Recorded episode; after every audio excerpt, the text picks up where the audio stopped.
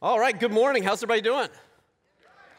It is great to see you this morning for Celebration of Hope. I need to say a special welcome to those of you joining us online. Big shout out to all of our Willow campuses. Big shout out to my friends in Wheaton. Good to see you. Crystal Lake, South Lake, North Shore, Huntley, Chicago. The entire Willow family's together this morning as we get to celebrate hope together. I hope you showed up today just anticipating what God is going to do in our midst this morning. I showed up with great faith and great anticipation for really what God is going to do. This is my second celebration of hope, and I love what we get to do as a church.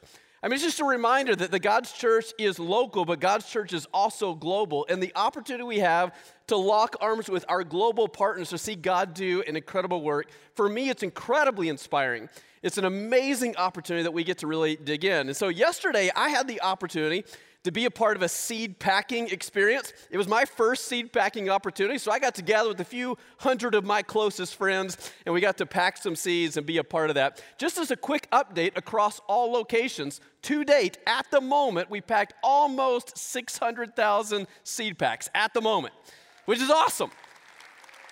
And from my understanding today, there are seed packing opportunities at every one of our locations. We're anticipating another 3,000 volunteers deployed to pack more seeds today. And with great anticipation, we believe that we will hit the 1,000,000 seeds packed at some point today. Whoever gets to pack the 1,000,000th seed pack, I don't know, get 7 Jesus points. I don't know what you get for that, but it'd be an amazing, amazing moment as we get to collectively provide our efforts. Now, think about what that means. 1,000,000 seed packs. Each one of those packs potentially provides up to 150 pounds of food for a family that they can use for their own consumption, but they can also use to sell those goods in order to generate some economic activity in their own lives as well as their local community. It is an incredible hand up to our global partners. So thanks in advance for, well, thank you for what work has been done, but thanks in advance for the work that we'll do. What an incredible opportunity that we have to be difference makers as a church together. Now, for how many of you, this is your very first celebration of hope? Okay, handful across all locations. How many of you, you've been a part of a celebration of hope before? Okay, lots of us, great. So if you've been a part of a celebration of hope, you know really part of what we do as celebration of hope is we take an above and beyond offering. And what we do with those dollars is we give every single dime away to our global partners to fuel their work really across the world. And we have a very aggressive goal for us as it relates to our above and beyond offering. I would call this is going to be a miracle offering. Truly, if we're able to reach the goal that we really believe God's calling us to, I think it will take truly a miracle for us to get there. So we're praying for a miracle. We're praying for that miracle this morning. Our goal for our Celebration of Hope offering is $1.7 million that will be given away and deployed to our global partners. Now, how did we come up with $1.7 million? It's not as though we thought, I wonder what a good goal would be this year, or that we recognized that $1.4 million was given last year and we just wanted to take it up a notch this year. Instead, we arrived at that goal in a very different way. Here's what's true about us as it relates to our global partners. It's not just about what we do, it's also about how we get to do it. In other words, we don't want to be a church that has a savior complex that thinks that we are needed to save the world. Here's what we already know. We have one savior of the world, and we are not him. That is Jesus, right? So we're not the savior of the world. However, we have the opportunity to serve the savior of the world. So we come with a very humble posture. When it comes to our global partners, we don't come with our own agenda. We don't come with what we think should be done. Instead, we take a very humble listening posture, and we ask, what are you hearing? What are you seeing? What are the opportunities that you're feeling God leading you to do? Because they're the ones that have the cultural understanding in the context in which they live. And so we ask, where are you sensing God leading? What injustices are you seeing? What needs do you sense that God's responding to? And we ask all of our global partners across 11 countries that represents 2,100 churches, they submit proposals to us. We look at those proposals, we kind of weed through them a little bit, and we prayerfully discern what we believe that God's calling us to. And so the $1.7 million is reflected to the needs that are being expressed by our partners today. It is not the agenda that we bring to the table. It's the response that we get to have to the need that we become aware of as a church.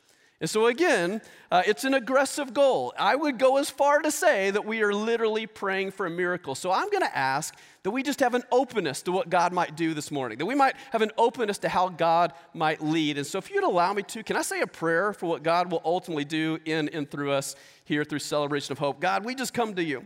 And God, we fully surrender to you. We give ourselves fully to you. God, we ask that you would do what only you can do. And so, Father, as it relates to our global partnerships, God, we recognize that we are not the Savior, you are.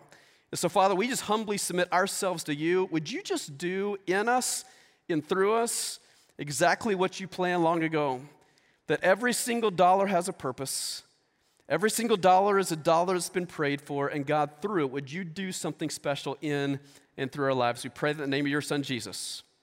Amen. All right, so if you got a Bible, I want to ask that you turn to the book of 2 Corinthians chapter 8. If not, the words are going to show up on the screen as well. Now, last week, when we kicked off Celebration of Hope, one of our partners, Ron Buedo, who represents the Enlace Ministry in Latin America, kicked us off in 2 Corinthians chapter 4. He talked about that even though we face struggles at times, even through struggles, we can still find hope in Jesus. So I'm going to fast forward a couple more chapters, but stay with the book of 2 Corinthians, and you still find some powerful words that come off of the pen of Paul as he wrote to the church in Corinth. Now, what's happening in the cultural context is Paul is an apostle to the Gentiles. Now, Paul himself is a Jew, but he felt called by God to reach those who are non-Jews. Now, every other apostle really lived out their work in serving God by reaching their own people, the Jewish people. And so Peter, James, John, all the other apostles, they really went to serve the Jewish community. Paul himself felt called to the non-Jews, those who were considered foreigners. And he began to serve those. But even at the same time as he served the Gentile community, Paul always felt compelled and called to make sure that his own people were always taken care of. And Paul found out that the church in Jerusalem was really struggling. Not only were they facing persecution, they were facing a famine. They were falling on really, really hard times. And he asked and compelled the Gentile church to support their global partners in Jerusalem. And you kind of get this sense that you just recognize that God's church is a global church. It always has been. That the kingdom of God is not defined by borders or boundaries or divisions in any way. The kingdom of God is pervasive everywhere. That sometimes people ask the question, should we help people there when we have so many needs right here? And sometimes people will say, I can't help people there, or we shouldn't help people there because we have so many needs right here. And Paul reminds us that the kingdom of God has no boundaries. The kingdom of God is not divided by gender or by ethnicity or by what language you speak. The kingdom of God is not defined by latitude and longitude. It is not as if we decide whether we help our brothers and sisters in Africa or whether we help our brothers and sisters in Indiana. We just help our brothers and sisters wherever they might be. God's church is a global church, and so he compels the Gentile church to make sure they're serving their Jewish neighbors, that they may never meet, that they may never have the opportunity to tangibly see how their gift might make an impact, but nevertheless, he calls them to do just that. And we discover through Paul's writing that Paul sees ultimately that giving is a privilege. It's truly a privilege. Here's what he says, 2 Corinthians chapter 8, talking about another church. He says this, he says, now brothers and sisters, we want you to know about the grace that God has given the Macedonian churches.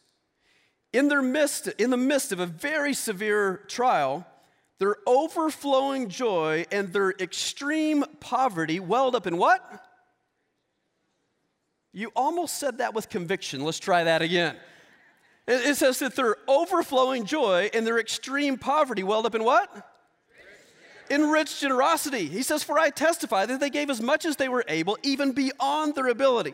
Entirely on their own, they urgently pleaded with us for the privilege of sharing in the service to the Lord's people. I mean, what a really, really cool statement. Now, what Paul is describing is he's talking to the church at Corinth. He says, I want you to know about what the Macedonian churches have done. These are the churches that were all throughout the area of Greece. He goes, it's been amazing to see what they've done. They were facing their own trials. They were in their own poverty-stricken circumstance, but nevertheless, even in their extreme poverty, they welled up in rich generosity. It reminds me of a moment that I had when I was in college. I had the opportunity to serve in the country of Mexico. I was working with an organization that built homes in Mexico.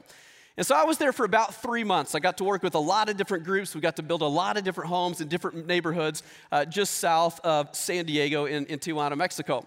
And one of the weeks is a week that I will never forget. I had the opportunity to meet the father of the household we were building for. His name was Jose. Now, it was a pretty unique situation to meet the father of the household because more often than not, the father of the household was the sole breadwinner for a family, and they couldn't forego the income for a week to be there with us while we were building. So most of the time, the father of the household was always at work, and we never met them.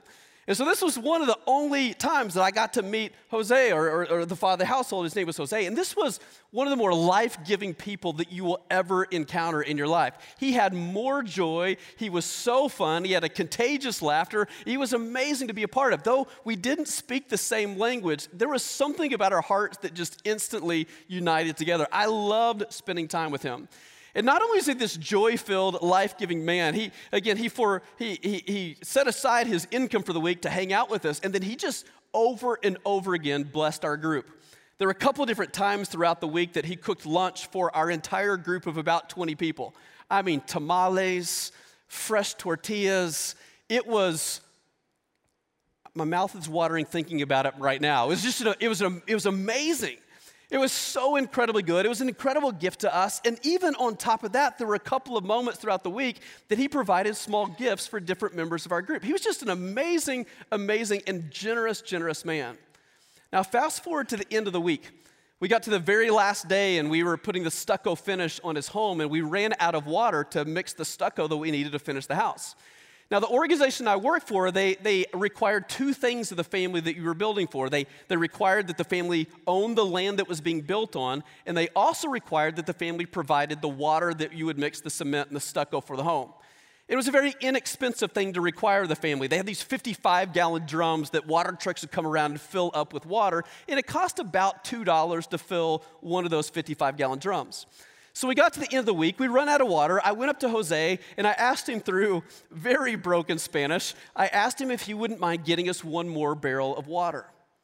And immediately, tears filled his eyes, and he began to cry, and I thought, oh no, what did I say in Spanish that I didn't mean to say?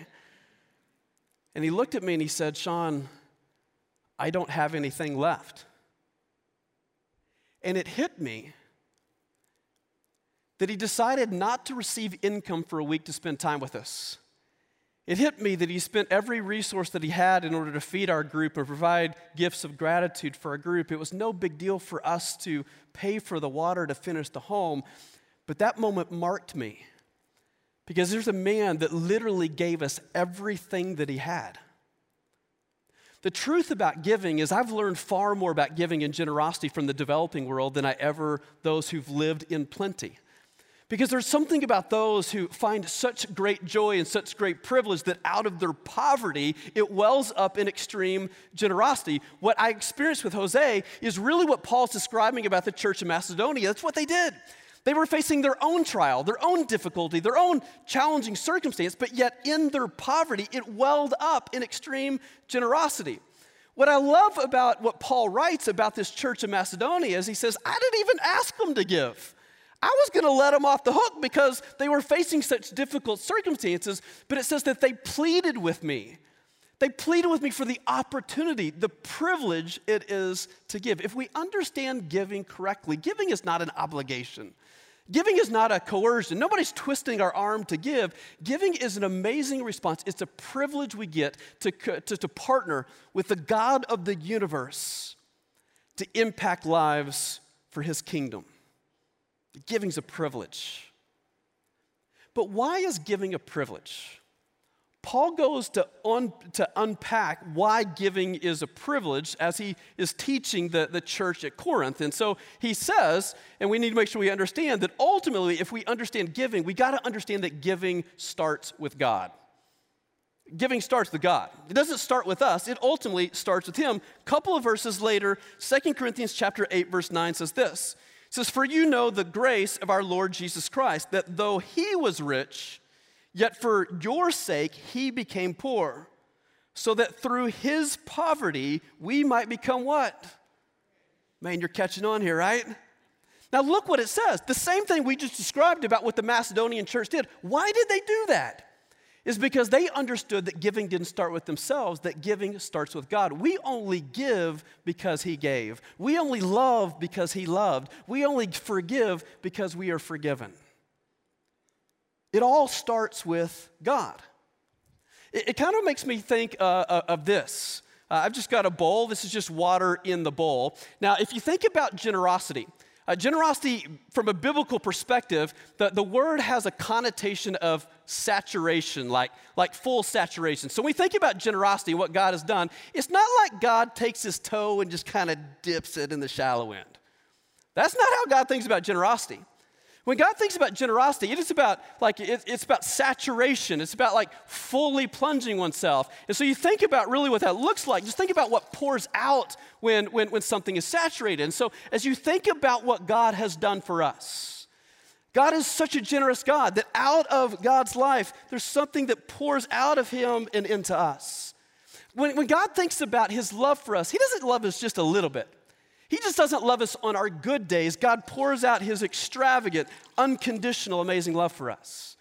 As you think about God's grace for us, His grace for us is not just minimal at certain moments, at certain times. God's grace is extravagant for us. It's incredibly generous. As you think about God's forgiveness, God doesn't just give forgiveness for the easy stuff, like for the little things in life. God's forgiveness is extravagant. For the stuff that we can't even begin to comprehend, our God is a generous God.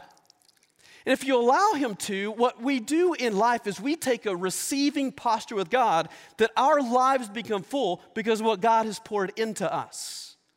And so as we think about giving, we don't think about giving from who we are. We think about giving from what God has given to us. That makes some sense? Giving doesn't start with us.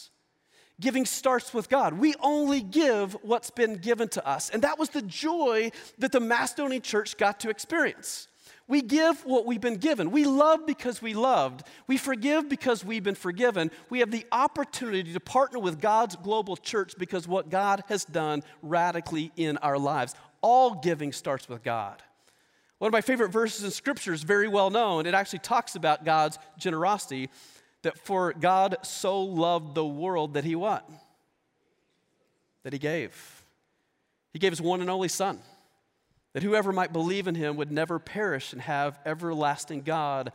Your God, my God, our God is a generous God.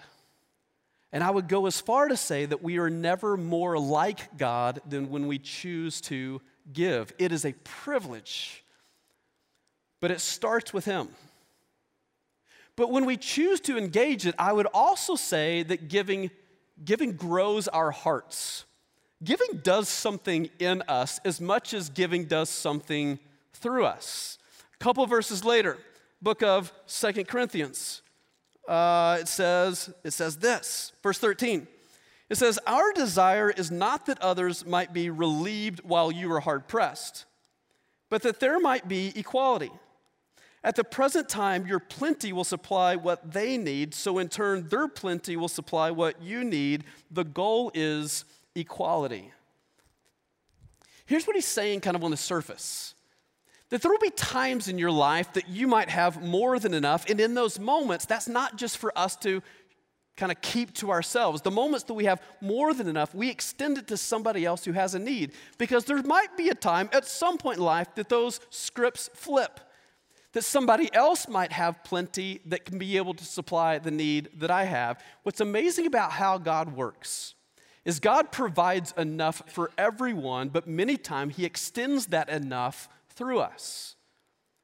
And there's an opportunity that we have in order to engage the global church, because there are things that we have that can bless the global church, but at the same time, there's things that the global church that can bless us in a powerful way. It truly does grow our hearts. The more I lean into the work of our partners, the more I lean into the stories about what God is doing globally, the more my heart is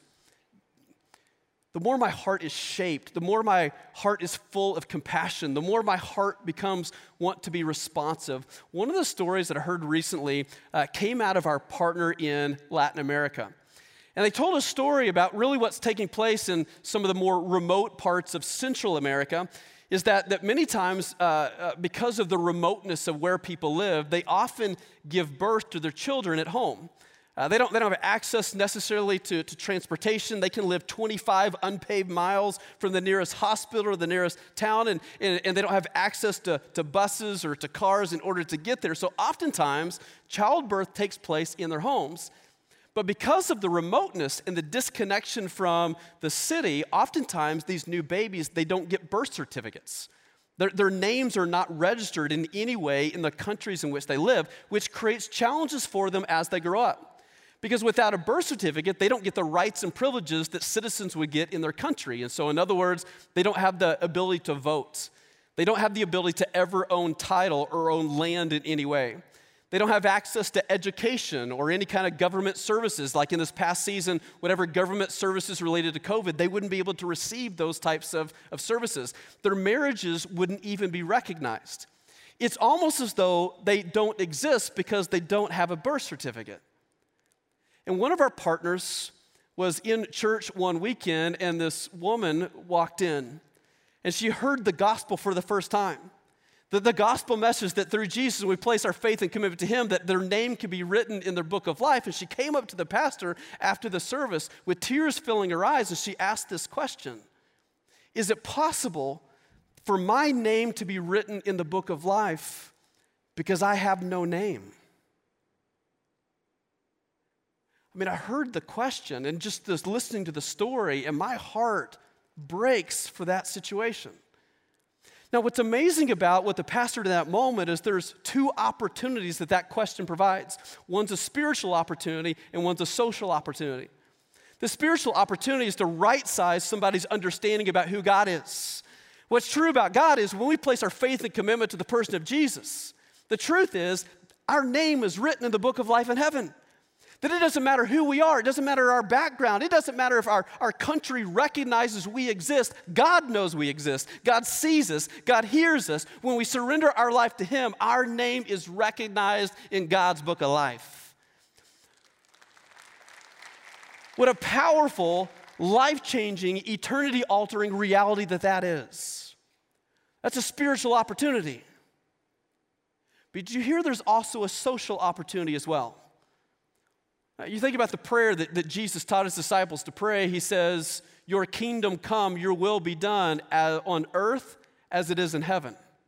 In other words, what Jesus prayed is, if there are certain spiritual truths that exist in heaven, part of our work as a church is to take those truths and do everything we possibly can to make those true on earth as well. That earth becomes a better reflection of what heaven's going to be like. And if it's true that this woman's name is written in the book of life, is it possible that we as a church can partner that her name might be written in some book on earth as well?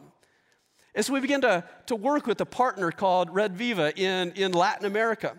And one of the things that has been done recently within that country is they've developed an app and some technology through the funds that are provided through Celebration of Hope. And these app and technology is now made available to midwives who go out into the countryside of these very rural areas, that the moment a child is born in a rural area, in a free way, they can communicate this child is born, and a birth certificate can be created. And a name is not just written in the book of life, a name gets written in a book here on earth. It's life-changing. And my friends, that's why weekends like this are so important. That our global work has profound spiritual implications, but our global work also has profound social implications, and I believe God cares about both. I believe that God wants to change us for eternity, but I think that God also wants to change us starting today.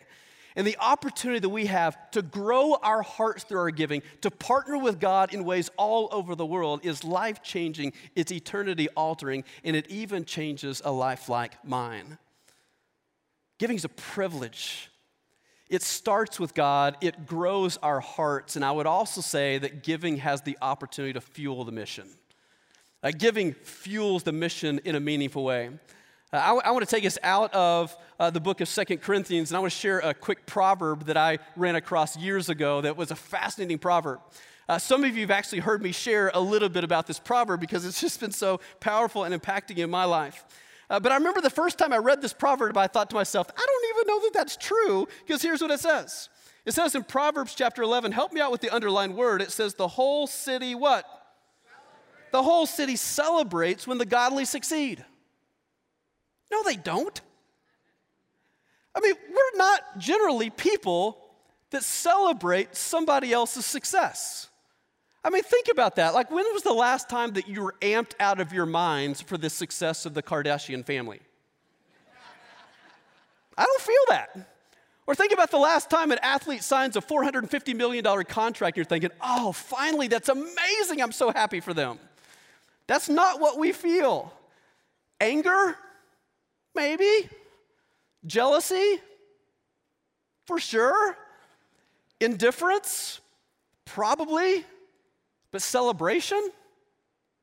That's not what I feel. Maybe you're a better human than I am, but generally, I don't typically celebrate in the success of others, with one exception. And I experienced that exception a number of years ago. There's a close family member of mine that I called on their birthday years ago. And I called them just to wish them a happy birthday. When they answered the phone, they said, Sean, you will never believe what happened to me this morning. I said, what? They said, it was my birthday, and so I went to the gas station and I just bought a lottery ticket as a birthday gift to myself. And I scratched off the lottery ticket, and I won $100,000 on a scratch-off lottery ticket. I'm like, you're out of your mind. That's amazing. And I found myself not feeling angry, not feeling indifferent, not feeling jealous. I was so excited for my relative. Why? Because I was hoping I might be close enough that I might get some. Right? That's the only time that we celebrate the success of others, that if maybe, just maybe, we can be a benefactor of their success. Now let's hold that principle. Let's go back and read the proverb again. I want to highlight a different word on what you just read. Help me out with the highlighted word. It says this, the whole city celebrates when who succeeds? When the godly succeed. Now why would we celebrate somebody's success if they were godly? Because godly people don't see the resources of their own, that everything they have actually came to them from God. Godly people recognize that whatever I have in abundance, God actually asks me and I have the opportunity to share it. The reality is the why the city celebrates is because they're the benefactor of the godly person's success. How much more true can that be literally in this moment? That as we consider how God might lead us to be a blessing to our global partners, to fuel the mission in a powerful way across the world, what if the world celebrates because of the godly people's response in this room and in your room, in all of our rooms, literally this weekend? What if we respond in such a way that our brothers and sisters in India celebrate? What if we respond in such a way that our partners in South Africa, in Zambia, Malawi, they begin to celebrate? What if we respond in a godly way that truly singing and dancing breaks out in El Salvador and in Guatemala and in Costa Rica? What if we truly respond in such a way that as heaven rejoices in our response, our brothers and sisters fill the street in Cambodia because the city celebrates when the godly succeed?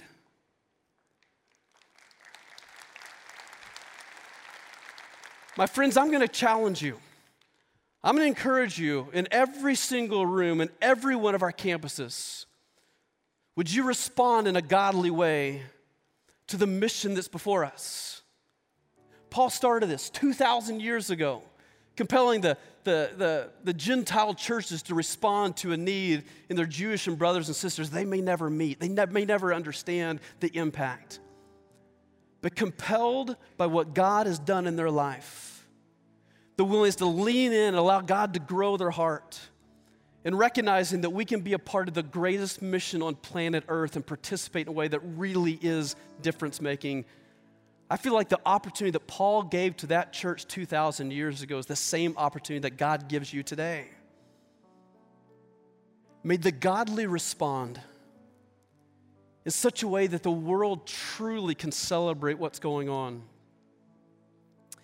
Hopefully, some of you received, or you received either last week or maybe you received today, a card that looks like this. It's a lot of different ways of how this offering will be used to bless our global partners. And if you didn't receive a card, it's okay. You can just go to WillowCreek.org/coh, and everything that you see on this card, you'll see at WillowCreek.org/coh. Lots of opportunity to be difference makers. Again, I mentioned as we started this message, we're praying for a miracle. We're asking that God would do something beyond anything that we could have prepared in advance for. We're asking that God potentially would empower us across all locations, across all of you watching online, that we might collectively give $1.7 million this weekend. That's going to take a step of faith from all of us. And so I usually don't lean hard into financial asks because sometimes people can perceive that as that's very self-serving for pastors to do. Today's not self-serving at all because all these resources are giving away. And just so you know, it's not self-serving anyway. But I'm going to compel you and challenge you because as we give all these funds away, as you consider what God might be leading you to do, would you consider doubling that amount, whatever that is? As you consider what God might be calling you to do, would you consider adding a zero to the end? And I don't mean putting a decimal before the zero. For some of us, maybe God will lead us to give a 4-figure gift or a 5-figure gift, or maybe God will even lead you to a 6-figure gift. I'm not asking you to do something that God's not, but I am asking you to open yourself up, and would you do whatever it is that you feel God asking you to do, that collectively, we can do something amazing in partnership with our global community. And so at all of our locations, our bands are going to come and we're going to sing a song called Do It Again, because we've seen God do amazing work through Celebration of Hope, and we're going to ask God to do it again. And as this song is being sung, I just want to ask that you prayerfully consider whatever it is that God has for you. And if you came with somebody, you can talk with them about really what that might be. Allow God to push you, to stretch you, to do something maybe you've never done before. Take a step of faith, and let's do it to the honor and glory of the God we serve.